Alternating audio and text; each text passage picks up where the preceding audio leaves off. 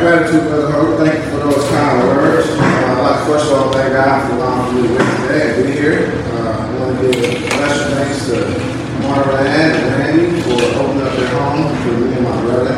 Great appreciate it. Um, like I said, I never was hungry there. I know a bit. And, um, yeah, today I'm going to talk about the coming of the Lord. Uh, the only issue with being the second to last or the last speaker is that the previous speakers tend to tread on your lesson. But it's even more worse when your lesson is the coming of the Lord and almost everything is based on the of the Lord. But even though the substance and the subject may be similar, I believe my approach in detail is different. So I want to start off with how I came on my journey to advocating covenant eschatology. Uh, Hope, he came to my house one day, and uh, I had already been baptized into Christ. Actually, Hope was baptize me into Christ, and on the instrument that God used. And while Hope is there, he tells me to sit down, and he says he has some overwhelming stuff that he wants to share with me, but he wants me to have an open mind. I said, okay, well, lay it on me. So he goes to Matthew chapter 5, verse 17 to 18. Jesus says, Think not that I come to destroy the law and the prophets, but I come to fulfill. Not one jot or one tittle shall no wise pass from the law to all. Okay. He asked me, Well, are you under the law? I said, No, we're not under the law. And he said, The heaven and earth must pass away, right? And I said, Oh, you're going to have to give me something better than that. So he goes to Matthew chapter 16, verse 27 through 28, in which it says, For the Son of Man will come in the glory of the Father, to reward one, the glory of the Father and his angels, to reward every man according to his works. He said, Verily, verily, I say unto you, there be some standing here that shall not taste of death until they see the Son of Man come in his kingdom. So I stopped.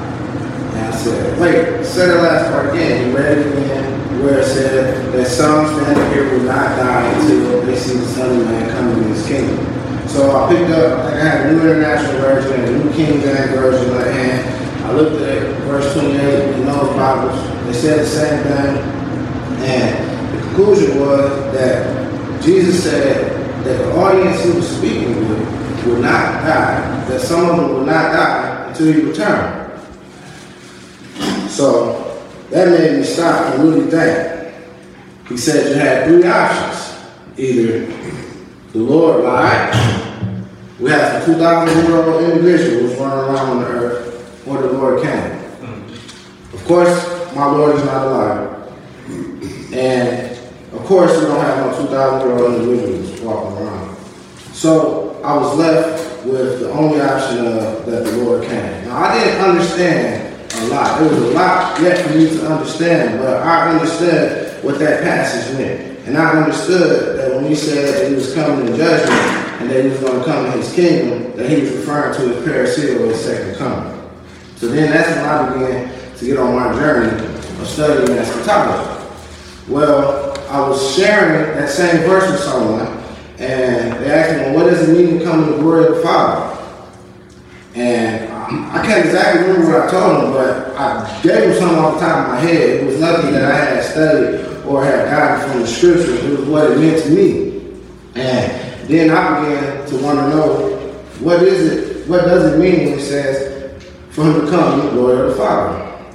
Well, that is what I plan to demonstrate here in this lesson to show what it meant when Jesus said to come in the glory of his Father. And with that being um, stated, what can happen and what cannot happen when the Lord comes in the glory of his Father.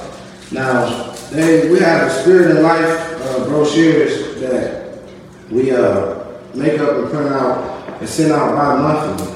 Uh, in them, we are all wrote a synopsis of our study. Uh, I write better than I speak. So, with that being said, I want to uh, introduce the study by starting off with the synopsis that I wrote in this pamphlet. Time after time, the New Testament writers tell us that they were anticipating the fulfillment of Old Testament prophecies of the coming of the Lord, i.e., the parousia of Christ. we should allow that fact to influence our understanding of the nature of the coming of the Lord. We can't have an accurate understanding of the coming of the Lord unless we have an understanding of the language in which the Hebrew writers wrote when defining the coming of the Lord. The Lord came in many instances in the Old Testament. We have to remember and consider the facts that the Holy Scriptures was written by Hebrews to a Hebrew audience who wrote and spoke with the Hebraic mindset in which they frequently used metaphoric hyperbolic language. If the language is taken in a literalistic manner, we encounter severe contradictions. A careful study and examination of many texts of the Old Testament referring to the coming of the Lord reveals that it is not feasible and it is actually impossible to take the language literally. In every instance in which the coming of the Lord occurred, he used one nation to judge another nation, and he never came physically or bodily or visibly in the literalistic manner. It is the same non-visible manner in which Jesus prophesied that his coming would occur. Not only did the Hebrew writers expect the Lord to come as he had came before, but Christ himself, on more than one occasion, promised to come as the Father had come before. Since God the Father never came in judgment physically or bodily, neither could Christ come in judgment physically or bodily. Since the coming of the Lord that the New Testament writers anticipated would be Christ coming in his non-visible kingdom, Luke 17, 20 and following, in which the judgment of the quick and dead was about to take place, place 1 Peter 4 5, then his coming could not be a physical bodily coming. Therefore, any and every claim of a yet future physical bodily coming of Christ is falsified. I will not only demonstrate that the Lord came in a spiritual manner in AD 70, signified by the destruction of Jerusalem, in which he used the Roman armies to destroy the whole city, but that regardless of anyone's view of the coming of the Lord, it is impossible for him to come physically, bodily, or bodily or visibly. Therefore, as I stated earlier, this falsifies all futurist doctrines. So, I'm going to start. I'm going to use my phone as my Bible, if you don't mind. Start off. Um, has this in segments. We have the coming of the Lord, then we have the parousia of Christ. Again, I want to demonstrate what it means for him to come as his father had come. So we're going to put the two together to get the third one. There's consistency of language throughout the Old Testament that does not change. So when the same language is used, one must prove that the definition of that language has changed, or we are forced to conclude that that language has the same meaning as before. The Lord, through his sovereignty, used one nation to judge another nation. This is the way that the Lord always came in judgment because as we stated earlier, he never came physically about it. Now Isaiah records multiple days of the Lord. I'm going to just look at a few, and then I want to move towards the parousia of Christ, or the coming of Christ. But I want to start off in Isaiah. We have in Isaiah chapter 13 the destruction of heaven and earth in which the Medes and Persians was the Lord's device. Hold on, I know there's two of the Lord's there, and I'll speak on them. But right now, I want to speak on this one. Isaiah 13, verse 9 to 13 reads, Behold, the day of the Lord cometh cruel, both with wrath and fierce anger, to lay the land desolate, and he shall destroy the sinners thereof out of it. For the stars of heaven and the constellations thereof shall not give their light. The sun shall be darkened in his going forth, and the moon shall not cause her light to shine. And I will punish the world for their evil and the wicked for their iniquity. And I will cause the arrogancy of the proud to cease, and will lay low the haughtiness of the terrible. I will make a man more precious than fine gold, even a man than the golden wedge of Ophir. Therefore, I will shake the heavens, and the earth shall remove out of her place in the wrath of the Lord of hosts, and in the day of his fierce anger. So what do we have here? Verse 9, we have the day of the Lord. 10. You have the stars not giving their light, the sun being darkened, the moon's light stops shining. Verse 11, he said that he was going to punish the world. Now, um, sorry I didn't mention this, but when we started the first verse in chapter 13, it says the burden of Babylon, which Isaiah the son of Amoz did see. So now this is the prophecy against Babylon. But yeah, here it is in verse 11, it says God will punish the world. Verse 13 says, God will shake the heavens. Now, this is a prophecy once again against Babylon. It's of the Lord prophecy against Babylon. It's where heaven and earth is uh, shaken and is destroyed against Babylon. And this is where God will punish the world against Babylon. And then he goes even deeper in verse 17 and says, so he gives us a time statement here and says, Behold, I will stir up the Medes against them, which shall not regard silver, and as for gold, they shall not delight in it. As I had just shared, the Lord always used through his sovereignty one nation to judge another nation. So here is this destruction to come upon Babylon, and it was to come at the head, I mean, at the hands of the Medes. And this was the ultimate destruction that was to occur to Babylon, which occurred 539 BC, somewhere around there. Please don't quote me. But when we go up to Isaiah 13, which I have individual try to uh, refute this argument that I'm going to make, that I'm beginning to make here with Isaiah 13, they try to use Isaiah 13, verse 6, where it says, How ye for the day of the Lord is at hand it shall come as destruction from the Almighty. And they said this prophecy was fulfilled for over hundred years, but yet it says that the day of the Lord was at hand. Well, if we back up one verse, we have Isaiah 13, 5. It says, the individuals who this day of the Lord or this destruction is going to come through, they come from a far country, from the end of the heaven, even the Lord and the weapons of his indignation, to destroy the whole land.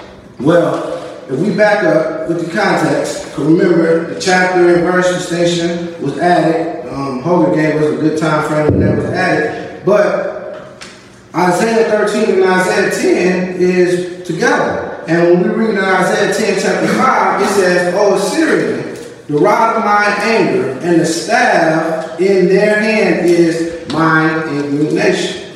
So the weapons of his indignation was Assyria. And we know that because within 15 years of this prophecy in Isaiah 13, the Syrian invaded Babylon. So there's your dead Lord at hand.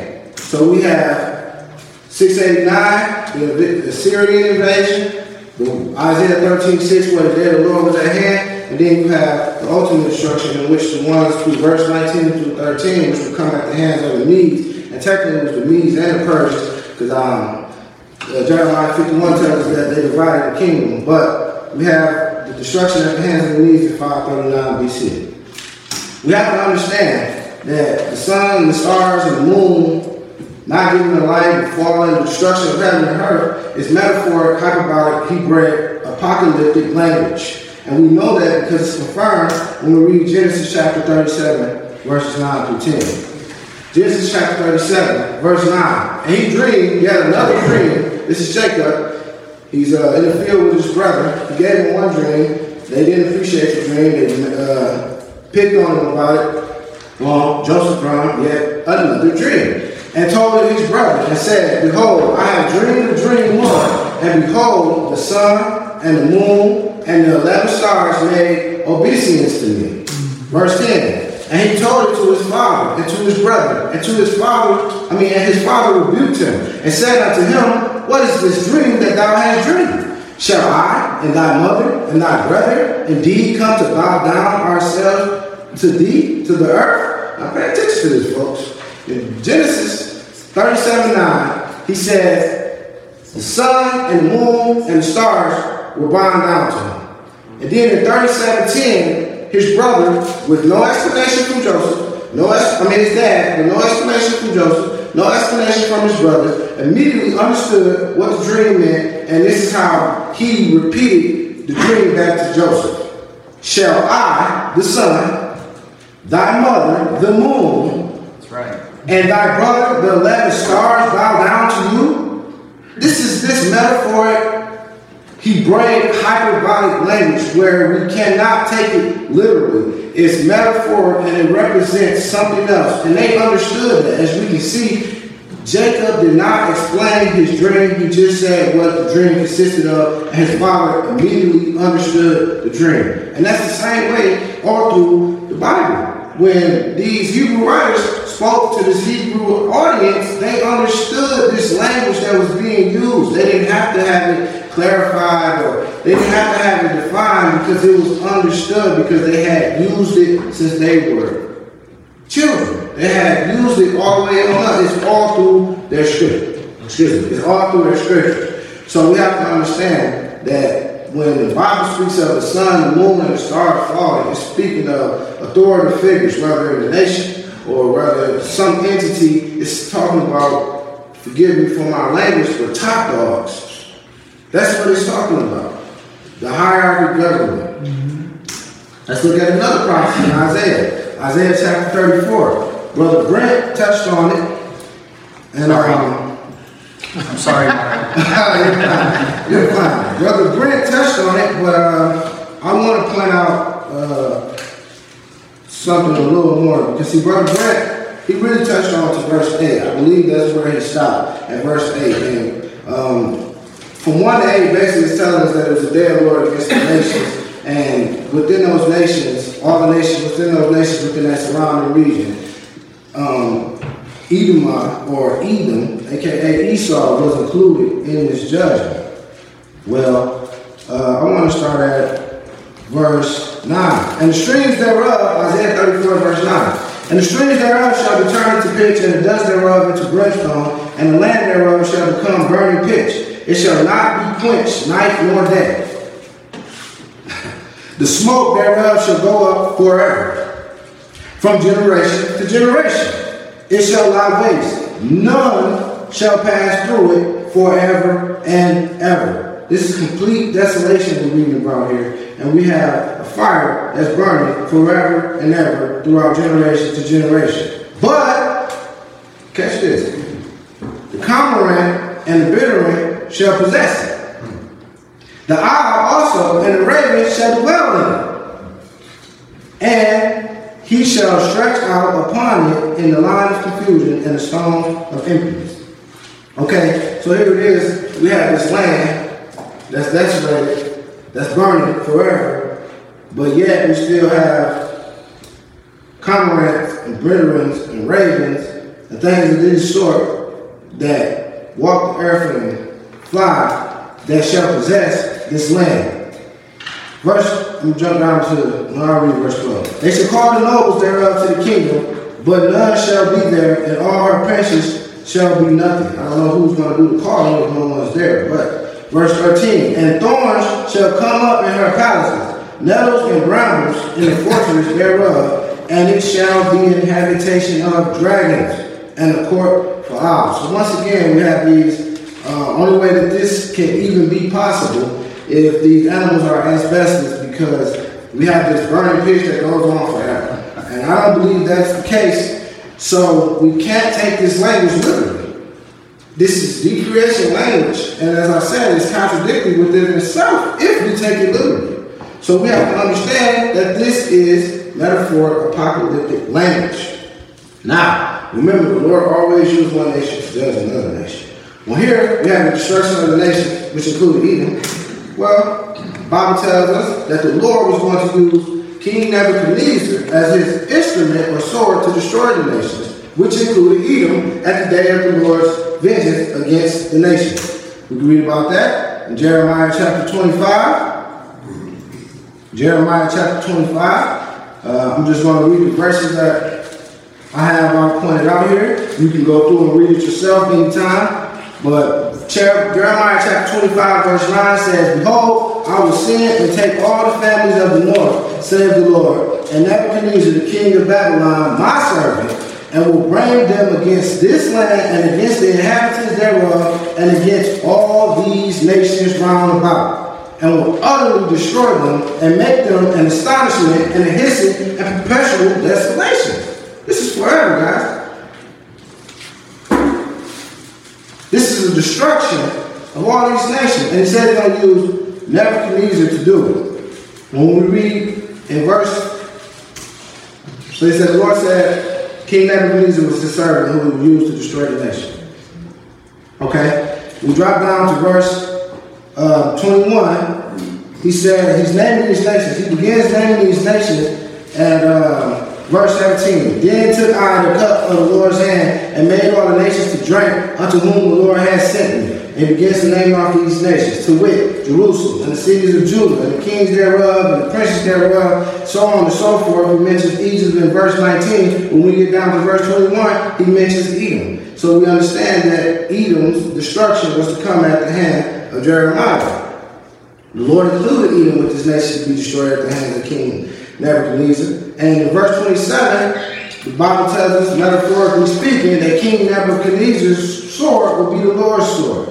The Lord said, Therefore that thou shalt unto them, thus saith the Lord of hosts, God of Israel, drink ye and be drunken, and spew and fall and rise no more because of the sword which I will send among you. And what sword was he send among you? It was he was using King Nebuchadnezzar as his instrument, so it would have to be his sword and he was sending among these nations so that they would fall by the sword and be destroyed.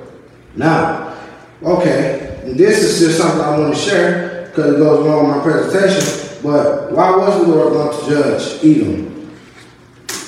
Uh, Obadiah. When we fast forward to Obadiah, he gives us the reason for this judgment on Edom. We're going to start at verse 10. Obadiah 1, verse 10. It was for that violence against Jacob. For thy violence against thy brother Jacob, shame shall cover thee, and thou shalt be cut off forever. In the day that thou stoodest on the other side, in the day that the strangers carried away captive his forces and foreigners entered into his gates and cast lots upon Jerusalem, even thou was as one of them. But thou shouldest not have looked on the day of thy brother in the day that he became a stranger, neither shouldest thou have rejected over the children of Judah in the day of their destruction, neither shouldest thou have spoken proudly in the day of the distress. Now, we've been reading about the day of the Lord in Isaiah 34. You can uh, guess, you know, you can read about it in Ezekiel 25. You can read about it in Ezekiel 35. We read about it in Jeremiah 25. And then how, now we're reading about it here in Obadiah. But when we drop down to verse 15, pay attention. Now it says, For the day of the Lord is near upon all the heathen as thou hast done, it shall be done unto thee. Thy reward shall return upon thine own head. This points out to what Hogan was speaking about um, that first day of the lecture. This near, these time statements. Lord, whenever he said near, it goes back to Isaiah 13 when he said something was at hand. The Lord never um, meant for something to be near or at hand to take 2,000 plus years. So when it's near or it's at hand, that means it's an impending judgment, and it was to happen soon, within a generation. So here it is, verse 15. The day of the Lord against Edom and the nation is now near. Verse 18 lets us know that Edom shall be utterly destroyed. Now, let's fast forward to Malachi. Malachi chapter 1. Malachi chapter 1. The burden of the word of the Lord to Israel by Malachi. I have loved you, said the Lord, yet ye say, Wherein hast thou loved us? Was not Esau Jacob's brother, said the Lord? Yet I love Jacob. Catch this, folks. Verse 3. And I hated Esau, Edom, and laid his mountains and his heritage waste for the dragons of the wilderness. We read this already, guys. But what we're reading now is fulfillment. It's past tense. He said that he hated and laid his mountains and his heritage waste for the dragons of the wilderness. When we go back to Isaiah 34, 13, back to verbatim. And thorn, and thorns shall come up in her palaces, nettles and brambles in the fortresses thereof, and it shall be an habitation of dragons and a court for owls. So here it is. We have the prophecy with uh, Edom being fulfilled. The day of the Lord of the Old Testament on Edom occurred before 400 BC, because Malachi wrote before 400 BC. And during the reign of King Nebuchadnezzar, because he was the instrument who God used, who was dead by 561 BC. So when Obadiah wrote, it was at least after 586 BC because he made reference to the destruction of Jerusalem in which Edom had witnessed. So the day of the Lord on Edom occurred within 25 years and not 2,000 plus years of God saying that it was at hand. Since the day of the Lord had occurred, that means all the graphic, apocalyptic, and hyperbolic language that we read about in Isaiah 34 occurred. And once again, it obviously wasn't physical in its nature. All right. This is the day of the Lord that the first generation was aware of. This is the day of the Lord on Judah and Jerusalem, destruction that I was just uh, referred to that occurred at the hands of the Babylonian invasion in 586 BC. Jeremiah chapter 4, let's read about it. So I'm demonstrating that this language is nothing new. They're very familiar with this language, but I'm also demonstrating that when God came in judgment, which this is judgment language, when he came in his judgment, that he used one nation to judge another nation. So you shouldn't expect to see God coming physically or bodily or visibly because this is the way he came. I'm not just telling you he never came that way. I'm showing you also the way that he had come. Jeremiah chapter 4. We're going to start at the fifth verse. It says, Declare ye unto Judah and publish in Jerusalem and say, Blow ye the trumpet in the land. Cry, gather together they say, Assemble yourselves and let us go into the defense cities. Set up the standard towards Zion. Retire. Stay not, for I will bring evil from the north and a great destruction. The lion is come up from his thicket, and the destroyer of the Gentile is on his way. He is gone forth from his place to make thy land desolate, and thy city shall be laid waste without an inhabitant. So, verse 5, we have the trumpet blown and the gathering. Verse 7, we have the cities laid to waste and the land desolate. When we drop down, for time's sake, to verse 13 of Jeremiah 4, behold, he shall come up as clouds, and in his chariot shall be as a whirlwind. His horses are swifter than eagles. Woe unto us, for we are spoiled. You have coming in the clouds. Drop down verse 23 of Jeremiah 4. I beheld the earth, and lo, it was without form and void, and the heavens, and they had no light. I beheld the mountains, and lo, they trembled, and all the hills moved lightly. I beheld, and lo, there was no man, and all the birds of the heavens were fled. I beheld, and lo, the fruitful place was a wilderness, and all the cities thereof were broken down at the presence of the Lord and by his fierce anger.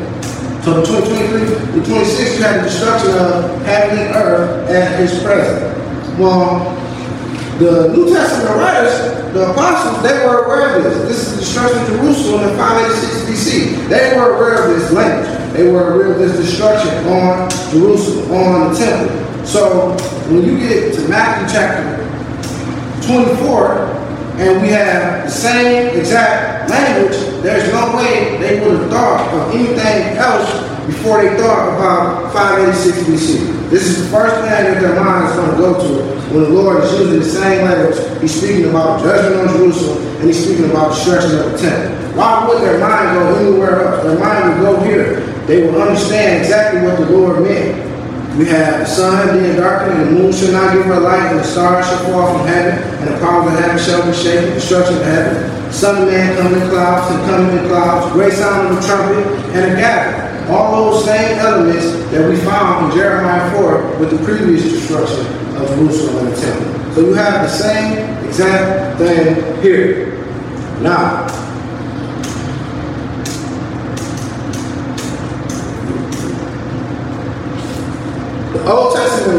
were expecting the Lord to come as he had come before. We read in Isaiah chapter 64.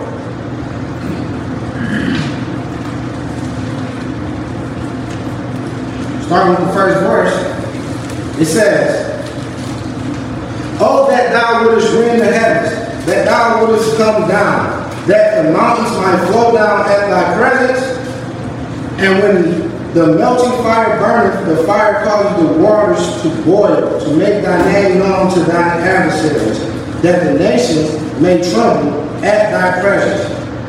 Watch this. when thou didst terrible things, which we look not for, thou camest down. The mountains flowed down at thy presence. So you have in verse 1, them asking for the Lord to come down for this deliverance. And in verse 3, he's asking for him to come down.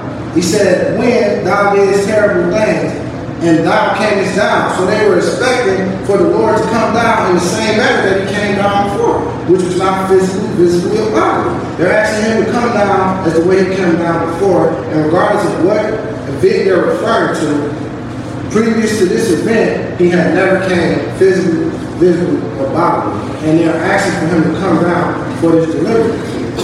When we drop down to verse 10, it says, Thy holy cities are a wilderness. Zion is a wilderness Jerusalem is a desolation. Our holy and our beautiful house, where our fathers praised thee, is burned up with fire, and all our pleasant things are laid to waste. Will thou refrain thyself for these things, O Lord? Will thou hold thy peace and afflict us very sore? So when they're begging the Lord to come down for this deliverance, they're expecting for the Lord to come in the way that he had came before, the way that he had saved them before, the way that he had delivered them before, which once again was never physically, visibly or bodily then the Lord gives them an answer in the very next chapter.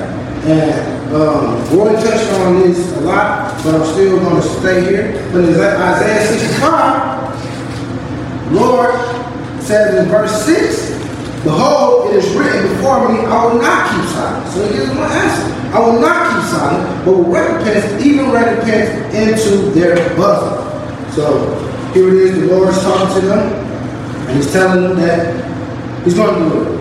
And he's going to, he says recompense. So he's going to repay. He's going to give vengeance to those who are causing this harm on Jerusalem. But there's a price to pay. And when we get to Isaiah chapter 65, verse 15, he said, For behold, the Lord will come with, no, that's 66. Isaiah 65, he says, and ye shall leave your name for a curse unto my chosen, for the Lord God shall slay thee and call his servants by another name, that he who lessen himself in the earth shall lessen himself in God of truth, and he that sweareth in the earth shall swear by the God of truth, because the former troubles are forgotten, and because they are hid from my eyes. For behold, I create new heaven and a new earth, and the former shall not be remembered, nor come to mind. That's a time statement now. Here it is. They're asking for him to come down for this deliverance. And they ask him, will you refrain yourself from? Or are you not going to help us? The Lord said that he will not keep silence, that he will repay or give recompense unto them. And it's going to come with a cost though. They have to be destroyed, but when they're destroyed, he's going to create the new heavens and the new earth. So we're going to have the judgment and salvation coming at the same time. But he tells us that all of this was to occur when he his coming was to occur when the new heaven and the new earth was established. For behold, I created new heavens and new earth. So we have to understand that is the time frame. So we understand that Isaiah 64 in which he asked the Lord to come down the way that he had came down before will be fulfilled when the new heavens and the new earth is here. Because that's how he was going to fix the problem or the way he was going to deliver them. Okay? Israel asked the Lord to come down to come before. Israel asked the Lord if he would answer prayer and deliver them. The Lord gives Israel an answer. Promised their deliverance at the time of new heavens and new earth. Well, it wasn't just the Old Testament writers that anticipated him coming in the same way. Why? Peter says, 2 Peter 3 1, I'm going to read black, stir up your pure minds by way of remembrance, the words which were spoken before by the holy prophets, looking for the coming of the day of God for a new heavens and new earth. And we know, um, especially according to Brent's lesson and some of what um, Brother uh, Roy showed, but we knew that he got his understanding of the new heavens and the new earth from Isaiah 65. So we understand that in order for 2 Peter 3 1 to be fulfilled, Isaiah 65 would have to be fulfilled. And we understand that when Isaiah 65 was fulfilled, that um, Isaiah 64 would be fulfilled. So Peter expecting the same new heavens and earth from Isaiah 65 means that he was expecting for the Lord to come as he had come before, just like Isaiah was. And we have Paul as well. He said, God, see it is the righteous act of God to recompense tribulation, tribulation to them that trouble you. That's uh, 65, uh, 11. 65, 11. He said, we recompense trouble to them that trouble you. And to you who are troubled, rest with us when the Lord Jesus shall be revealed from heaven with his mighty angels. In flaming fire, taking vengeance. Well, that's Isaiah 66, 15.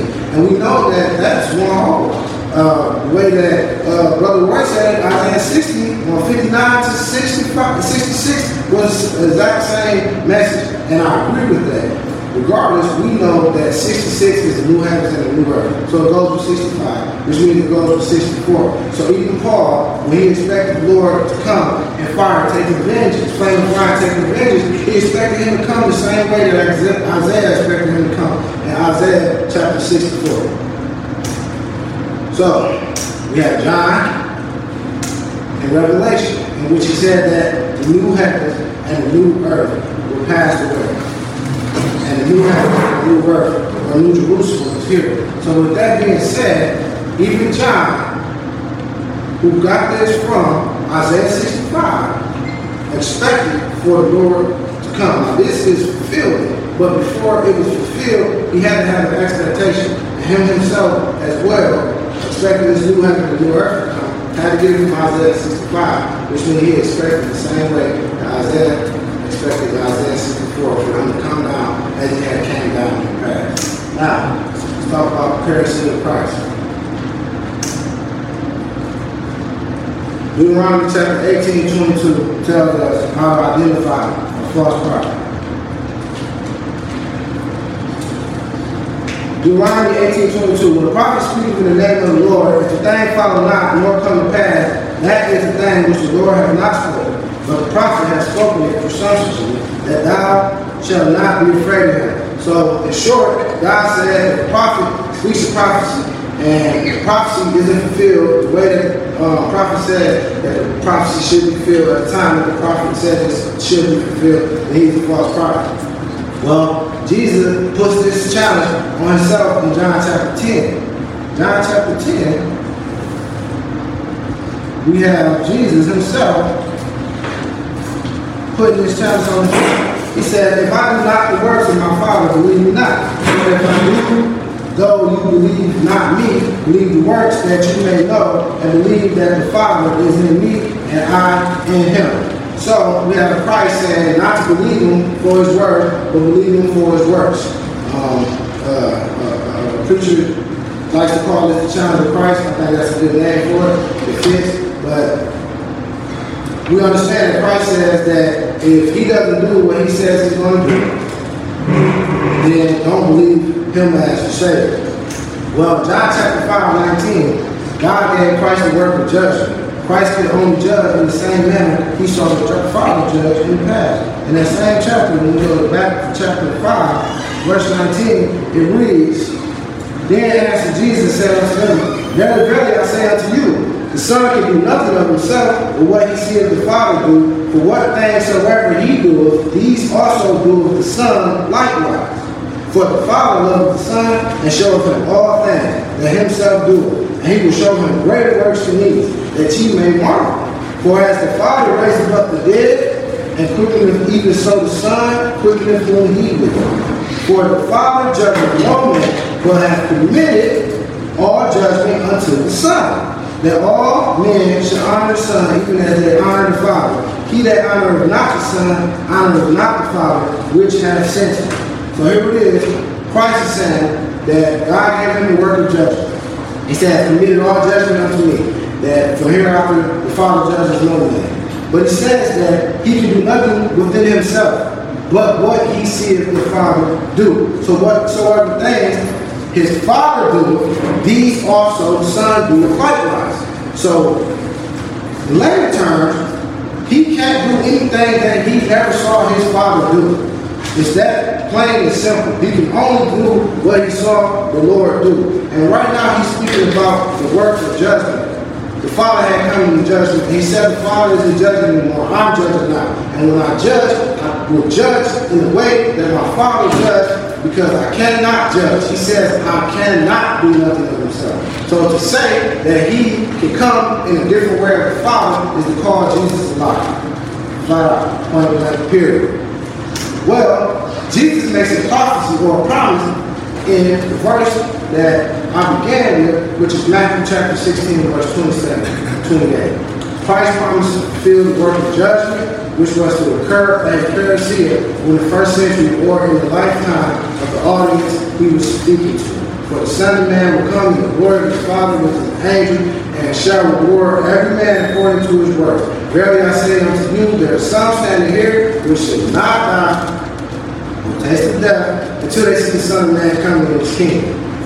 The Lord made this promise. There's no way that we can sit here and say that the Lord was trying to speak on two subjects Because I've had that objection many times where he separated 27 and 28.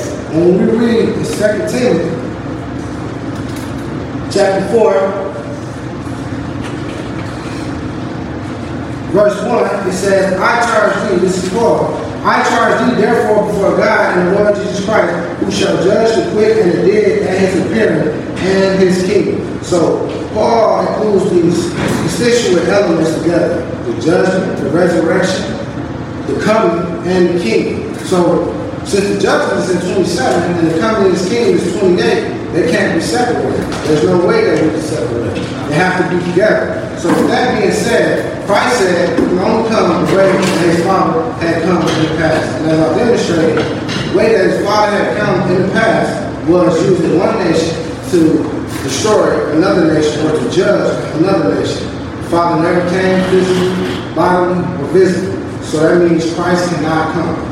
And I like to point out the fact that Christ said he can do nothing within himself, that he can only do what he saw his Father do. So, if Christ was to come physically, visibly, bodily, that would make Christ a liar.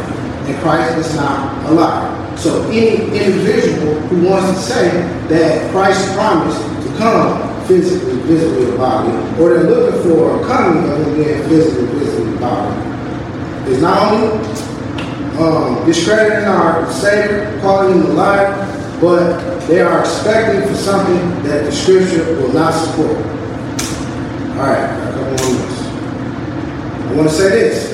Luke 17, 2021. The kingdom doesn't come without preparation. That's what Christ said. The kingdom doesn't come without observation.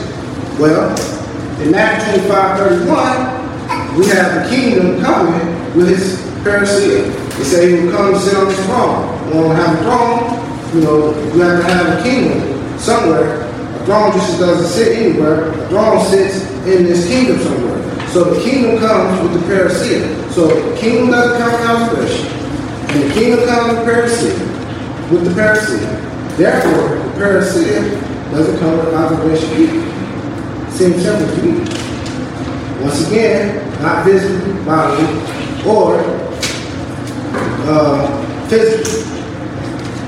He said he's coming as the Father had come. Um, the Father came with all his him in Deuteronomy 32. Was that visible? No. He came with the clouds in Jeremiah 4.13, Isaiah 19, Psalm 18. Was that visible? No. He came out of heaven in Psalm 18, Isaiah 31, Micah 1. Was that visible? No. He came in flaming fire, or prophesied to come in flaming fire in Isaiah 66, which would not be visible because it would be as he had come before. To destroy heaven and earth, Isaiah 13. Was that visible? No. With the trumpet in Jeremiah 4, was that visible? No. With the angels. Psalm 68 speaks about him coming in the past with the angel. Was that visible? No, no, no, no. All the ways that the Lord promised to come, the Father had come previously, and he never came physically, visibly, or bodily. So there's no way that Christ can come that way, or once again, Christ is alive. Amen. Then we have where Matthew 16, Matthew 24, and 1 Thessalonians 4. I use Matthew 24 because I believe it's the uh, dispensation is premillennials that says that it's not fulfilled. Then you have the historic dispensation, I mean, historic premillennials that says it is fulfilled. I may be wrong, but that's my understanding. First Thessalonians 4, I know that is futurist text in and out. Um, some, you have premillennialists believing that being in a rapture or whatever the case may be. But these are, these texts all are the same text.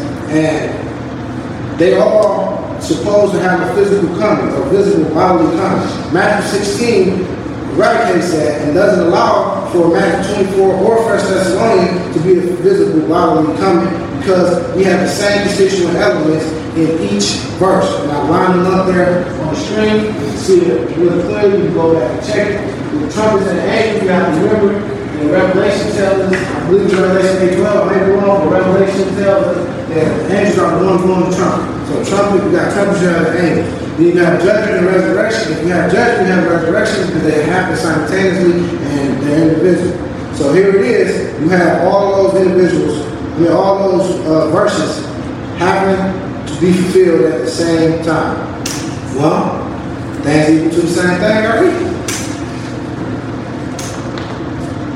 Matthew 16, 21 through 27. The prior verses, the five prior verses to 27, speaks about persecution at Jerusalem or that the Lord and his followers will receive. That is what Matthew 16 speaks about. And that's when the Lord says, but, and I'm, not, I'm putting this in here, but the Lord is saying, I'm going to be persecuted and killed. You, you follow me, you'll be persecuted and killed, but the Son of Man is going to come and reward every man according to his works. That is the context of Matthew 16. It's about the persecution of Christ.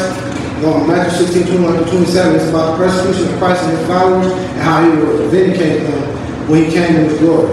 Well, that's Matthew 23, verse 34, 36. And by the way, when Jesus said in 28, some of you standing here will not taste of death, he was speaking to that first generation. When Matthew 23, 36, he said, This generation shall not pass. So we understand that this vindication was to occur. So once again, now we have a time indicator in which Matthew 16 will be fulfilled. It will be filled. It will not only come when in his kingdom, but the kingdom will come when the martyrs is vindicated, which will occur at the destruction of Jerusalem. And you read about that in Luke 21, 20 through 22, he said, when Jerusalem surrounded by armies, that those were the events, in which all things written may be fulfilled, not some or little, but all things. Verse 31, which uh, Hope brought up, it was the only time that God posited the kingdom with an event. Here it is, you have the kingdom once again with vengeance. You have the judgment coming with vengeance. There's no way around it. It's all through scripture. You can't separate it. So once again, Matthew 16 wasn't fulfilled at Pentecost or at Transfiguration. It had to be fulfilled at the destruction of Jerusalem. There's no way around it. And it had to be a spiritual coming because if not, once again, our Lord is alive. The Lord came in 87 in the same manner as he witnessed his father come before, just as he promised. And this is just something up there, just a future projection. I have no time. I'm not going to go into all of that. But for you futurists, you know, my name is Mario Watson Beasley. I'm on Facebook, I'm on YouTube. If you have any objections, I probably got your objection up here on the page and it's refuted. There's no way around it. The Lord promised to come as his father came. His father never came physically, visibly, or bodily. And not just that, I took all his comments, them together, found some way to allow them to be um, in sync, and they all had to be fulfilled by time that the destruction of Jerusalem. Thank you for your time. God bless you.